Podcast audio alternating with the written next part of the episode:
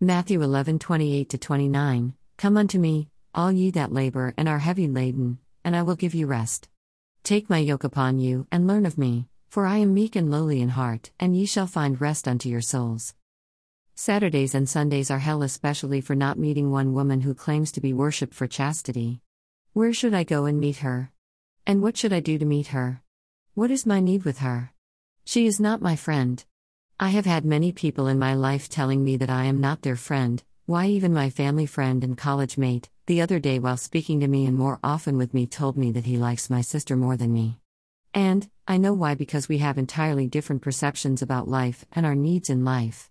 We all have expectations in our life, from our relationships, and from what we want for our needs.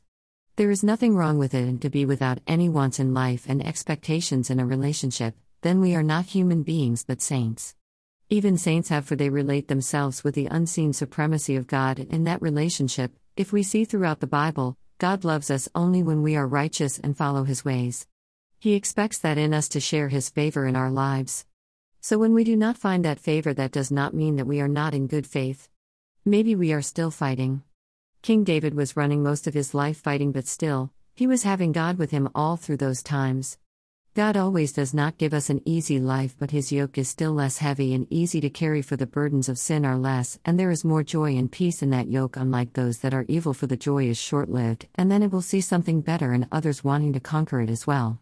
It does not know to find joy in the success of others, but in the failures of others. I know that people expect in the name of Christ to find joy in not having but to help others to succeed and face the loss and joy of harassing me. God never expects us to bear evil but only to overcome it in good ways. Dear Lord, Almighty, bless this day and the days to come. Bless all those who wish me well, those who don't accept to treat me inhumanely, and those who want me to live a good life. Bless my enemies to stay away and not know me so that they will not earn your wrath against them. Fill our daily plates in abundance that we may never run out of but be able to help others. Provide us with long lasting, good, and safe roofs and clothing. Thank you for what you have provided today. Deliver us from all evils, specifically, that are of this day.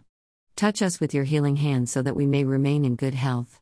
Make way for us and show us the way to your blessedness so that we may lead our lives in peace, joy, love, hope, faith, goodness, prosperity, praise, and worship, exemplifying your glory for a victorious life on this earth. Amen.